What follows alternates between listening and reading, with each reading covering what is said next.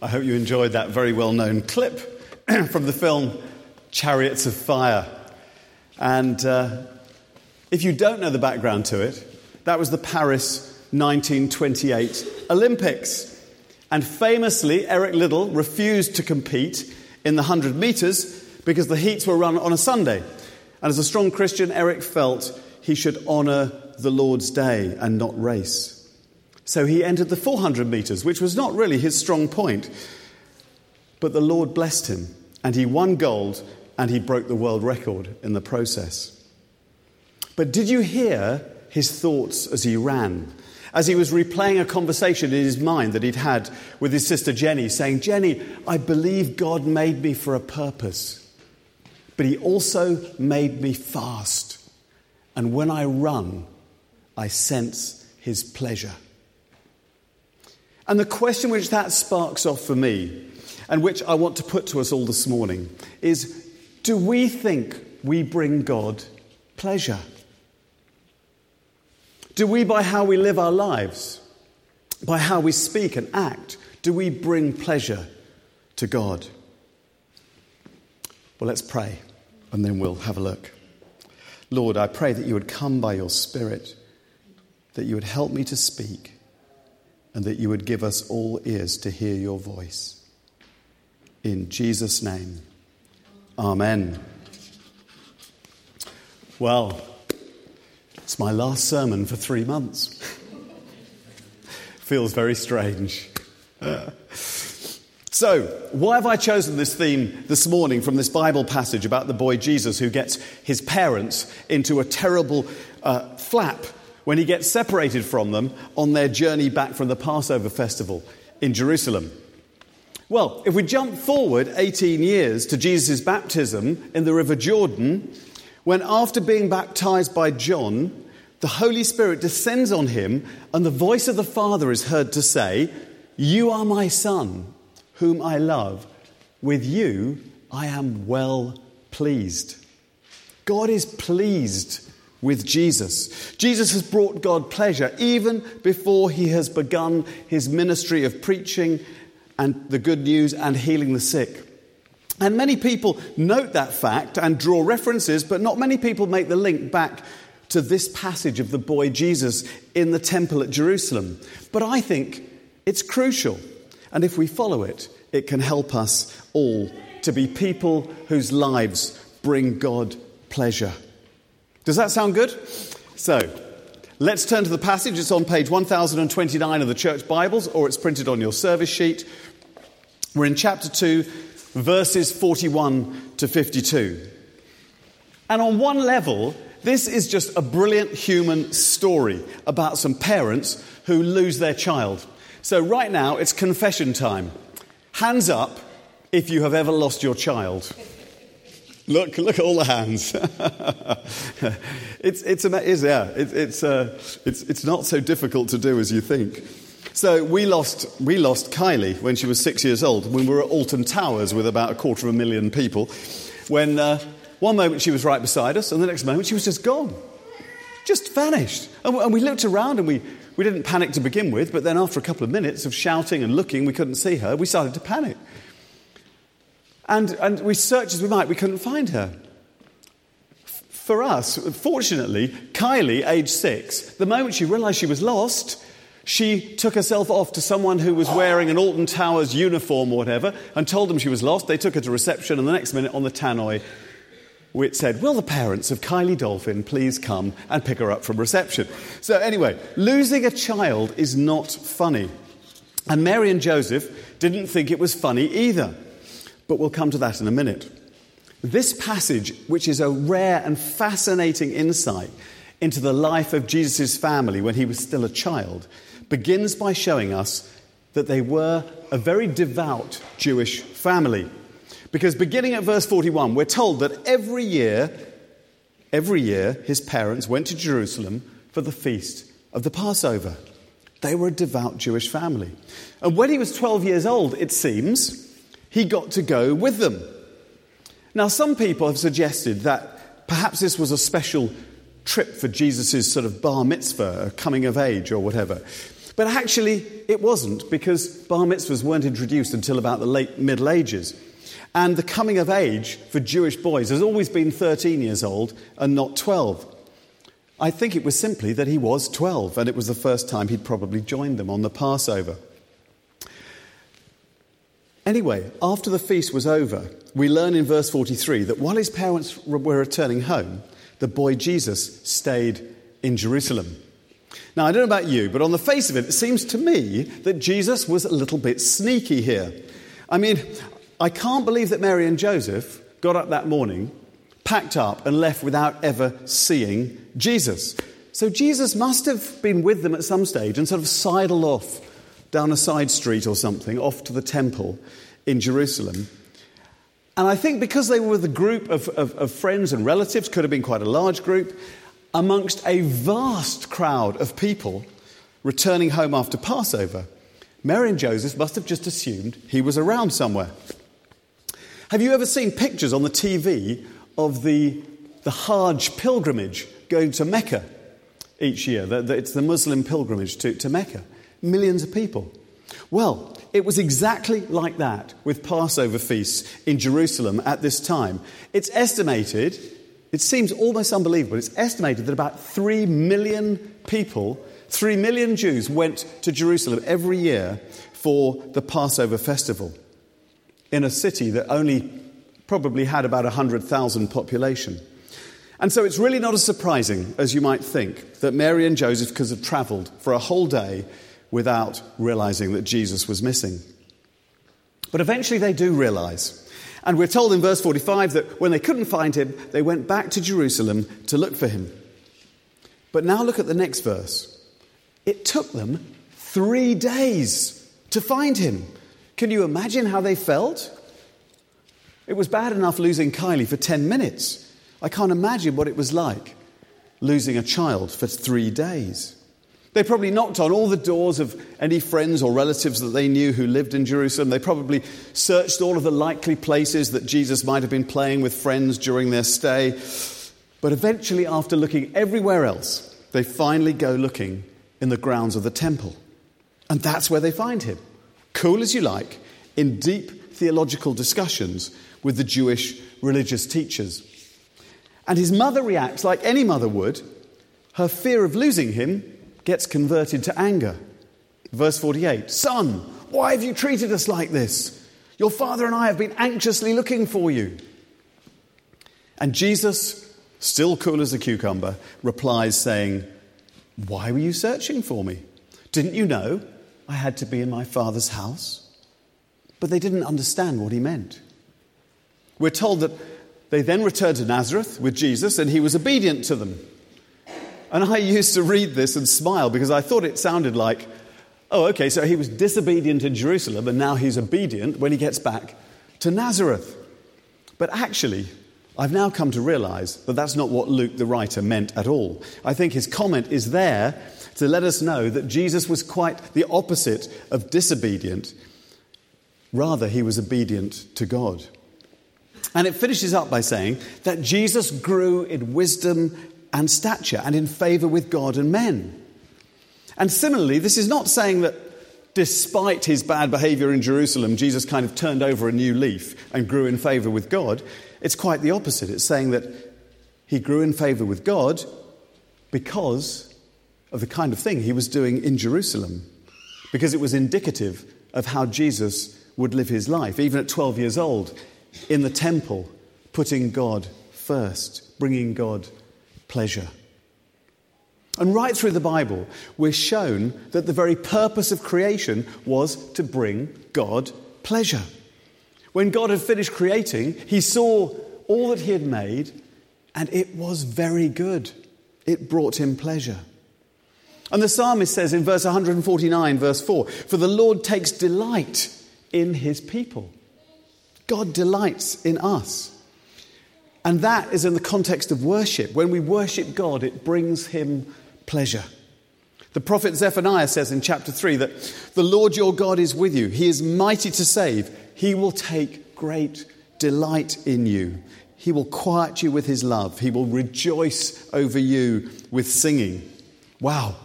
We can bring God so much pleasure as we worship Him that it makes Him sing too.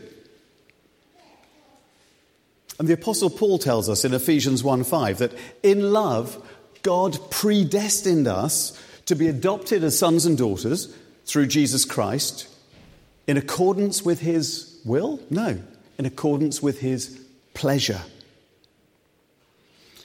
God adopts us into His family for His pleasure. So here's a question for all of us Are you and I growing in favor with God?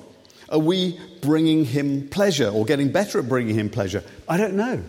Hopefully we are, but perhaps we can learn a few things from Jesus in this passage about how to do that more and more. So, firstly and supremely, Jesus makes a priority out of seeking after the Father's heart. And this account shows us that he puts that before everything else. Now, I'm going to wander away from the biblical story a little bit here and say that I doubt that those three days Mary and Joseph were looking for Jesus were the only three days on that trip that Jesus spent in the temple. I imagine that while they were there for the week of the Passover, while Mary and Joseph thought he was off playing with the other kids, he probably spent time in the temple courts listening to the religious teachers. Sometimes I think it's easy for us to think that because Jesus was the Son of God, that he just automatically had this amazing relationship with God. And that's nothing like us. But he didn't. He cultivated it. To, and, and how much more do we need to cultivate our relationship with God if Jesus did? That's why it's so important to bring our children up in church because Building a relationship with God is something which is caught and taught by parents and friends and small group leaders and Bible teachers and youth and children's workers and occasionally vicars. The fact is, Jesus worked on his relationship with his heavenly Father. Secondly, we need the attitude of the 12 year old Jesus, who listened to the teachers and asked them questions the Son of God sought wisdom from those who had a lifetime of serving God in the temple. But he also challenged them with answers which amazed them by his understanding. And of course, as you know, in the new year, we're starting a new Alpha course in late January. If you haven't done the Alpha course before, it is a perfect opportunity to sit in a group of people and just ask those challenging questions and share your thoughts and grapple with those things that you don't understand. It's a wonderful experience, and you get fed and watered at the same time. I do recommend it. The, the sign up list for the Alpha course is in the, worship, in the welcome area outside. Do sign up for the course. It starts in, uh, on the 24th of January, I think. But Jesus is there asking questions, challenging. I love it when people ask me questions. Um, Sarah Duku, who used to be a regular with her family before they moved away, age 14, she used to corner me in the hall afterwards over coffee and uh, ask me the most challenging questions almost I've ever been asked about what I'd preached. And I loved it. There was no chit chat with Sarah. It was straight in there with pads. You said ABC about such and such. Well, what about XYZ? And I'd be going, oh, right, okay. It was great. I loved it. She so wanted to grow in her understanding of God, especially in the run up to her baptism and confirmation. That's the attitude we all need to have as adults, too. A hunger to grow in wisdom and understanding and in relationship with God. I was really pleased. Let's aim for a deeper relationship with God in 2019. So that's the second point. And finally, the third point is an openness to expect the unexpected from Jesus. The last place Mary and Joseph thought to look was the temple. That's why they searched for three days before they went there. It was the very last place. And when his mother remonstrates with him for getting parted from them, he surprises them with this kind of mystical answer Didn't you know that I had to be in my father's house? And they don't get it. If we want to follow Jesus, we have to be prepared to expect the unexpected. After all, as modern day theologian Tom Wright points out, this would not be the last time that two people who thought they'd lost Jesus would return to Jerusalem. Do you remember on the Emmaus Road? The Easter story. Two disciples are sharing their anguish over the three days that have elapsed since Jesus' death. And Jesus meets with them and explains that these things had to happen. And here is the boy Jesus, who's been missing for three days, telling his parents that he had to be in his father's house. The two accounts seem to mirror each other, or they're like bookends at the beginning and the end of Jesus' ministry. Perhaps the one thing that both these accounts tell us is that just when we think we know who Jesus is, just when we have neatly placed him in the box that we've made for him, we should be prepared for him to completely surprise us and do the unexpected. So let's beware of, of anyone saying, that can't be God because, or that can't be Jesus because, or that can't be the Holy Spirit because. Of course, we must test everything, otherwise, we'll end up swallowing false teaching.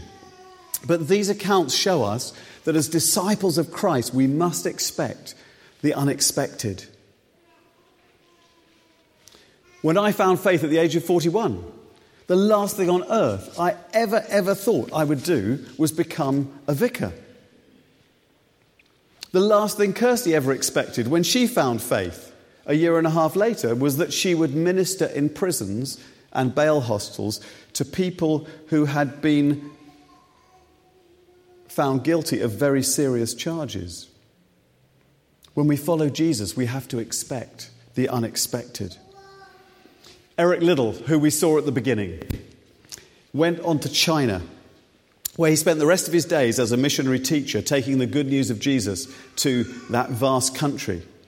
Now, that in itself was not totally unexpected because his parents had been missionaries to China and he had spent his childhood there before being schooled back in the UK.